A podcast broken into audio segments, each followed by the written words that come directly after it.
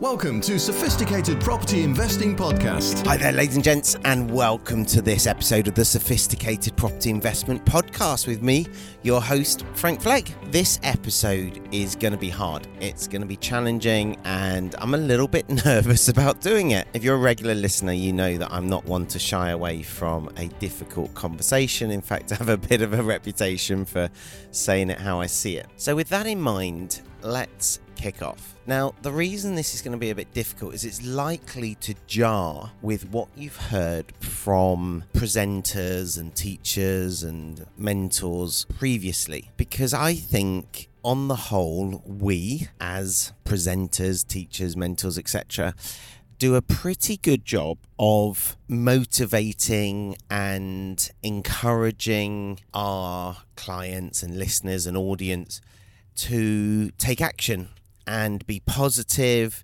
and and I think generally we are filled with, with positive and I and I genuinely see that as part of my role is to infuse my clients and motivate my clients. I can't remember a government change or a, a legislative change where I've sat down with my clients and gone, "Oh, this is terrible for us." I'm always glass half full in terms of, you know, opportunities for business, etc. So I think that's what we're good at. But sometimes, and I've seen it too often to ignore, sometimes that isn't helpful. And the reason I say that is because I've come across clients and prospective clients people who live in that world of optimism to the detriment of reality. And th- there's a bit of an overlap. And and where we don't help ourselves is by talking about dream charts and affirmations uh, and willing things into existence. And and I, I believe wholeheartedly in those. I'm massive about my Mojo Minutes. I really, really believe and subscribe to the concept of knowing where you're going, having clear goals, dreams, aspirations. I think incantations work and affirmations. So I'm not saying that you shouldn't do any of these, but what I am saying is they on their own won't work. And the joke I sometimes tell when I'm on stage is if I stand in front of my mirror every morning and say, I own a Lamborghini. I own a Lamborghini. I own a Lamborghini. And then I go downstairs and open my front door and it's there. Wow. That doesn't happen. I don't believe in that. But of course, if on the way to a meeting with someone, you're filling your head with positivity and you're telling yourself what the outcome's going to be and you're getting yourself in the right energy state, then of course that's going to help. But the metaphor is you still have to book the meeting and you still have to find that prospect and you still have to write them a letter in advance and drop them a text and and follow a sales process. And that's where people miss out. That's where people live in that dream arena i guess is what i would call it. And they will things into existence or they try to will things into existence. It doesn't work on its own, I guess. All the positivity in the world is not going to help you be a world record holder in lifting weights. You're going to have to hit the gym for probably a decade or two in order to be strong enough. You're going to have to put in the hard yards. You're going to have to eat the right diet. You're going to have to work out for four, five, six hours a day. Jim Rohn says, major in the majors, don't major in the minors. And what he means by that is focus on the important stuff, don't focus on the fluff. Don't make yourself a busy fool. Don't do the unimportant stuff before the important stuff. And it's interesting, there are these themes throughout the gurus of yesteryear, their teachings. Stephen Covey in Seven Habits talks about definite purpose and doing what needs to be done. How does this manifest itself? Well, I love being efficient with tax. I love looking at the tax rules and understanding them and structuring my business in such a way that I legally pay the minimum amount of tax. In fact, there's case law to say that that's our responsibility as business owners and entrepreneurs. But I see people who haven't yet started their business focusing on their international tax strategy. And that's just inappropriate. It's a waste of time. The hourly rate on that is zero because there's no tax to mitigate at this stage. What that person should be doing is focusing on getting money in. They should be focusing on getting profitable. And when they're profitable, then they can start looking at tax efficiencies. And so it's just a step too early. I guess I liken it to someone going on workshops about investing in property before they've got any money to invest in property and at a point where they can't even pay their living costs. That's inappropriate. That's too early in the journey. And sometimes people will say, well, I can do no money down investing. Yes, you can, but with zero money, how are you going to find the vendors? You have, you have to do some marketing to find the vendors. How are you going to pay the legals? How are you going to pay the stamp duty? A no money down deal can sometimes cost you a surprising amount of money. I did one recently where it was no money down, but it's got a fifty thousand pound refurb to do on it. Well, that money isn't uh, no money down. That money needs to come from somewhere. And so, in fact, I was, I was sat with a um, a client recently, a new client who was asking about the priorities, and, and, and I think that's what sparked this episode because I wrote down the priorities as I saw them for this client. And the way I wrote them down was I said health. Health comes before everything. Are you sleeping? Are you eating? Are you exercising? And are you looking after your brain? So those first three are the body, and then the fourth one is your brain, and that's your tidal wave of positivity. That's your mojo minutes, etc. So first thing is health, mental and physical. Nothing comes above that. And then secondly, and I sometimes see this. I've I've seen clients before who are earning less than a thousand pounds a month in total with five, six, seven, eight businesses, like limited companies. Well, the administrative burden of five, six, seven, eight businesses is huge and is unnecessary. And it's almost like they want to be a serial entrepreneur before they've been an entrepreneur. They want to have an empire, but they haven't yet worked out how to run a simple business. And so simplifying things down. And I've seen it where people have got multiple bank accounts and this happens both ways. This happens where people haven't got enough money. So if you've got 10 bank accounts and you take £100 out of all of them, you've got £1,000 to spend, but all your bank accounts haven't gone down by very much. You can almost trick yourself that you've got more money than you've got. But equally, sometimes with my wealthier clients, they do the reverse, but the solution is the same. They have multiple bank accounts and they've got 15 grand here and 10 here and 20 here and 18 here. And actually they've got a hundred grand to invest, but they feel like they've only got you know a few tens of thousands because it's all so spread out and diverse. And so sometimes I tell them to take it out of all these places and put it in one bank account so that they can see precisely how much they've got and then they can invest with that amount. So it almost empowers them to have the confidence to go and do some investing. But in both cases, it's simplification. We live in very complicated worlds with credit cards and charge cards and bank accounts and loan accounts and offset mortgages and it can get very very complicated to know where you are at and that simplification means that you can keep score it's really really important to keep score on a monthly basis to the extent that with my clients we actually measure our wealth on a monthly basis on paper and we track that on an ongoing basis because it's so important to know where you are. It's so important to keep score. If we didn't keep score in football or for our international friends soccer, if we didn't keep score in football, then we'd still be kicking a ball around a park until it was dinner time. We wouldn't have Ronaldo and Messi and leagues and international leagues and World Cups. It just wouldn't exist. It's only by keeping score that things improve. So you have to know where you stand this month compared to last month, and then you know if things are improving or things are getting worse. If you've got three, four, five, six businesses and you don't have mastery of them, by the way, for that many businesses, you need a full time FD pretty much to properly master them, to have cash flow forecasts for them, to have management accounts on a regular basis. And by regular, I'm talking about quarterly or monthly. So to have that level of financial mastery, it has to be simple until you get a team, until your team can manage it for you and you just manage your team. I've got a team of approximately 20 now. And we do have several businesses, but that's taken time to build up.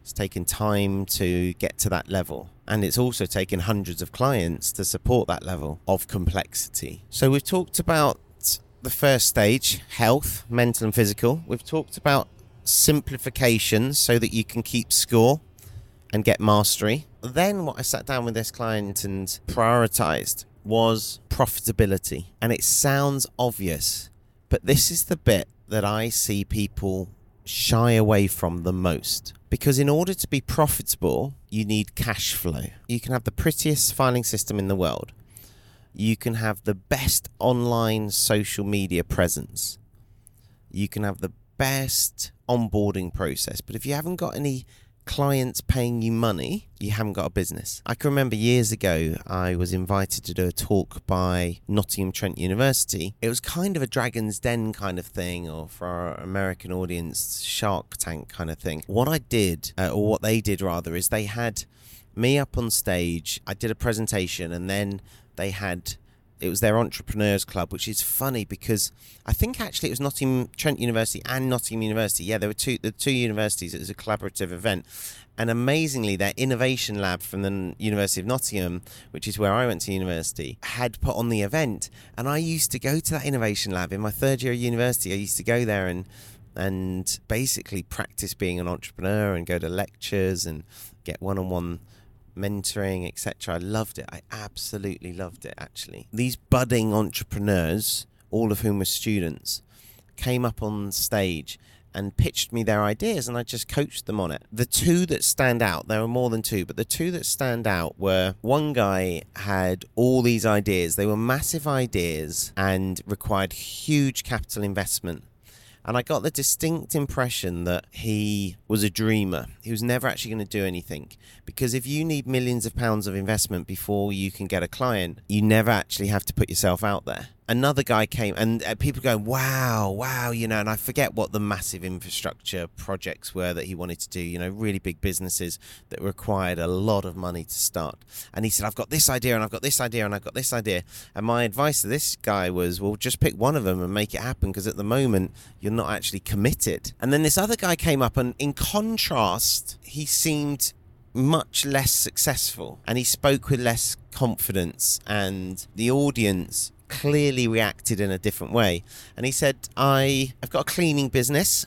I go cleaning every uh, week, and I've got three or four cleaners, I think he said, that work for me, uh, and I want to grow it. And, you know, people got went quiet because compared to everyone else, it was quite a, don't know what the word is, blue collar business, I guess very simple, who aspires to have a cleaning business, you know, at university. And I gave the guy a round of applause. I said, Good on you because you're the only person tonight who stood up and who's already got a business. You're earning money, you've got clients. Now you can build it. And that is the step that loads of people miss when they're setting up their business. They don't focus on earning money quickly enough. And I've spoken about this on stage. You have to pay the bills, you have to have positive cash flow. And it's almost, uh, in fact, my uncle said this to me when I was setting up in business. When I set up my estate agency, I was doing awful, really, really poorly. And my uncle said, I'd love to help you. I'd love to give you a chunk of money to help you. You'll just burn through it. You've got to learn to scrimp and save and earn more than you're spending. And he was so right. And at the time, I was like thinking to myself, I hadn't asked him for money. He was just mentoring me. He had an estate agency in the past and he knew how it worked, or he knew how he'd worked it, I guess. And at the time, I remember thinking to myself, I wouldn't have dreamt of saying it to my uncle, but I remember thinking, oh, but it'd be so much easier if you gave me some money or if you made me a loan.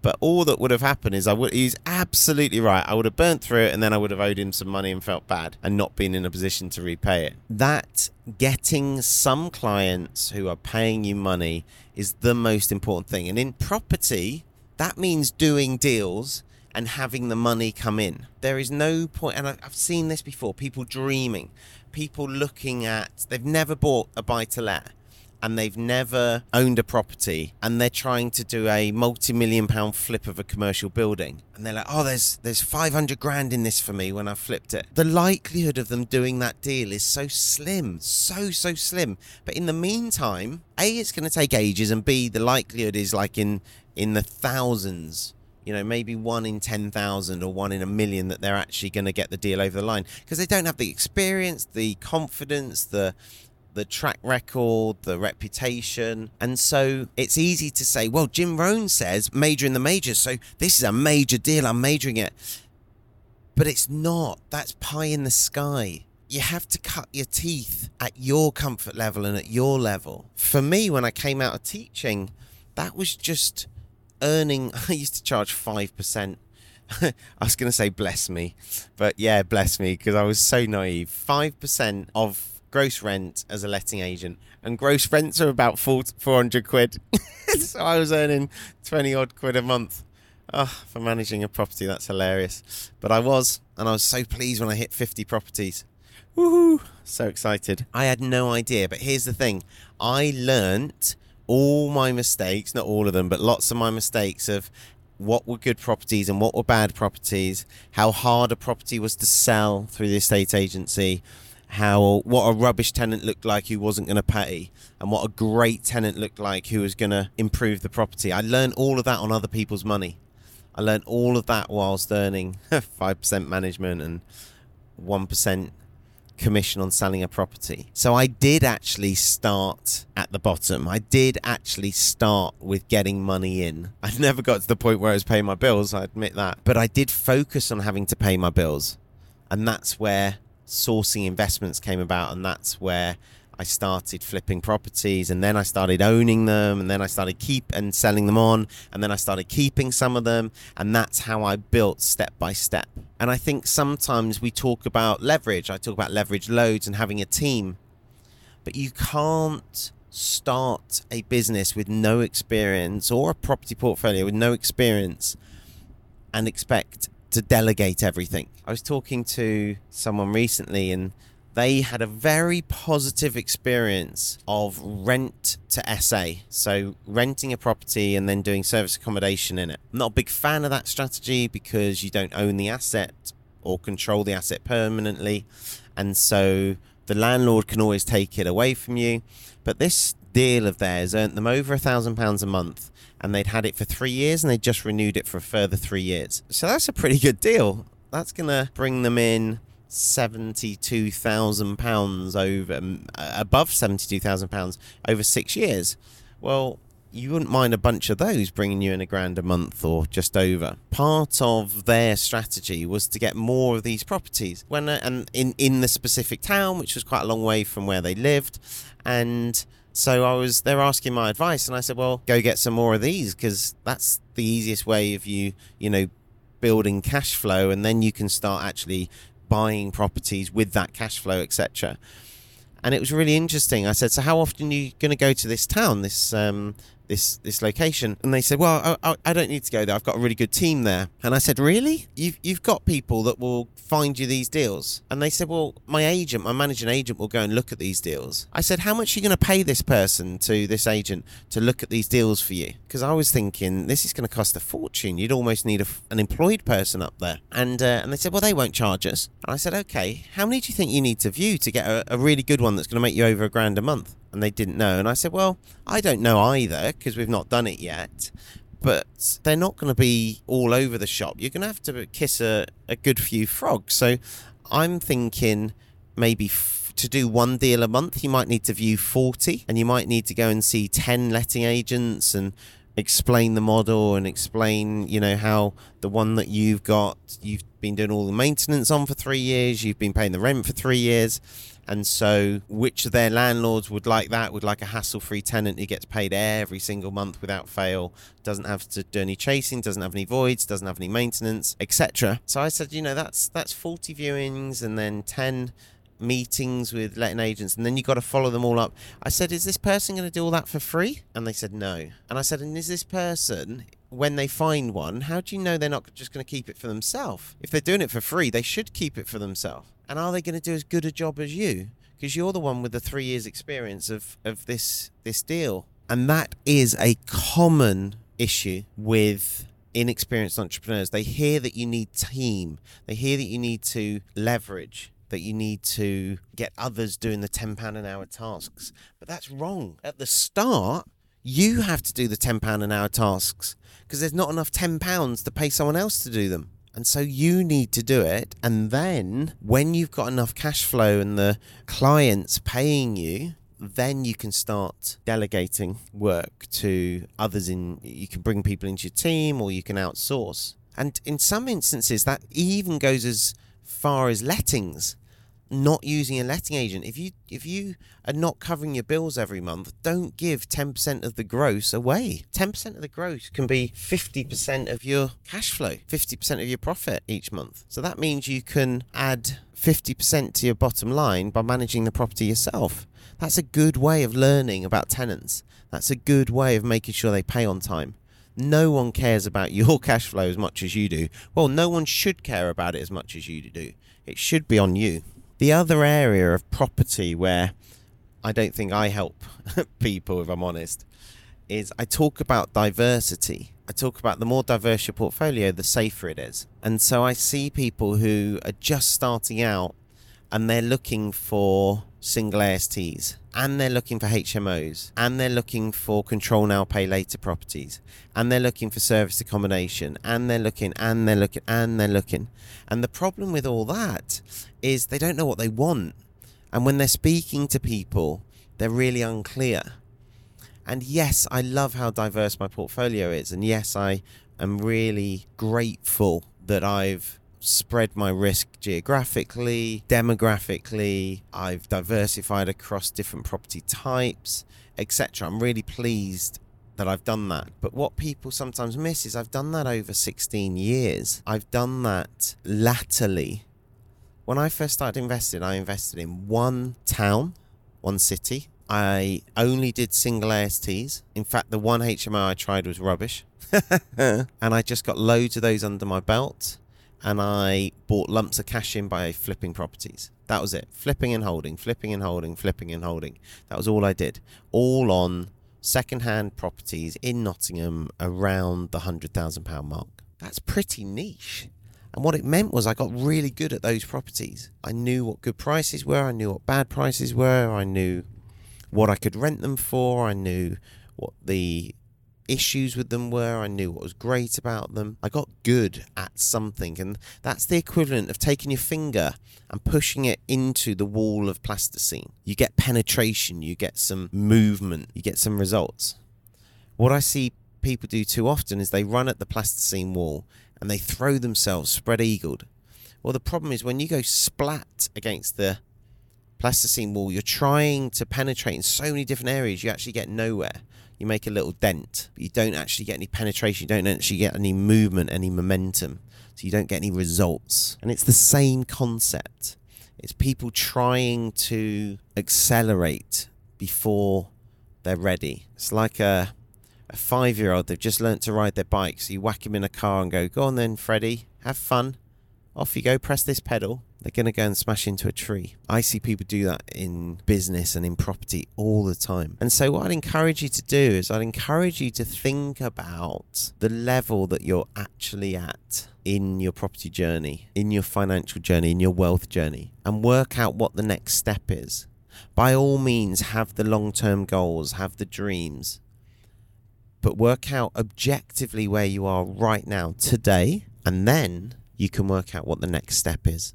You can work out where you need to be in 90 days' time, where you need to be in 12 months' time, what you need to do today, tomorrow, next week in order to move forward on that journey. And that's where the rubber hits the road. That's where you learn to do what needs to be done. That's where you learn to focus on your most important tasks and profit generating activities. That's where you major in the majors. Guys, I hope this episode has challenged you. I hope it has encouraged you to really focus on what's important for you, not what makes you feel good, not what others tell you is possible, to focus on what's most important for you, whether it's getting the basics right, whether it's starting to sell, because that's hard. To get the cash flow, you have to make sales. And to make sales, you have to face rejection and experience rejection. And that's why people procrastinate. They put off actually starting, actually going out and offering on properties, actually putting marketing out there and offering 75% of market value because they're scared of people saying no. Do you know I can list on one hand the number of people that have been offended by my offers? Two spring to mind. Only two out of the thousands of offers I've made people. One was a guy who I could hear was in the pub. He clearly had a few drinks and I phoned him back. He'd phoned me already. I phoned him back I said, "Oh, it sounds like uh, you're out. Would you like me to, you know, phone you at a more convenient time?" He said, "No, it's fine." So I went through my script, conversation structure, and he got very upset. Uh, he might have even sworn at me for making my offer. And another one was um, actually a client, client of mine, said, "I really want to offload this property," and I said, "Well." If you wanted me to buy it, this is what I'd pay, and it really upset them that I was making a the same offer I'd make everyone else. And that's at that point I vowed never to offer to buy property. Oh no, that's happened twice. I've offered to buy from two clients, actually, two different clients, and both times they've they've been offended. To be fair, I've offered to other clients, and I some I used to do it to say, well, if you want a sophisticated investor to buy that off you, this is what they're going to pay. So that's the hit you're going to take, because obviously, if a sophisticated investor buys a property, then it's at a discount and it's no money down, etc. And I, I used to offer it as like a well, that's always a backup. Yeah, it happened twice. I'm going back a few years now. It happened the first time, and I thought, oh, maybe I didn't, you know, explain it very well, or maybe they were just a bit touchy about it. But it happened a second time, um, and I just thought, oh, let's never do that again because I think it blurs the boundaries as well. Of uh, you know, they're paying you for advice, and then you are offering them a solution, but they're offended by the solution, which is interesting. It is interesting that, that that's the case because it is only an offer that can be declined. But um, I can only remember those three times ever where someone's been upset by my offer. But rejection, oh my goodness, hundreds of times, thousands of times I've been rejected. Pretty good at rejection, pretty good at eliciting rejection because you have to have people turn you down in order to for you to have people say yes to you. And that's the bit that people miss often. Guys, until next time, happy investing. Sophisticated property investing. Make sure you never miss an episode by subscribing now.